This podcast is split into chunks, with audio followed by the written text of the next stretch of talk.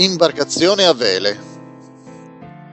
A cavallo fra gli anni settanta e ottanta del secolo scorso, la Shinaito Kumaru è stata la prima nave mercantile moderna a utilizzare le vele insieme al motore. Dopo il suo primo anno di vita, i proprietari hanno affermato di aver avuto un risparmio del dieci per cento sui costi del carburante grazie alle due vele computerizzate. Inoltre, si dice che la nave si sia comportata molto bene, anche quando ha dovuto affrontare il mare agitato.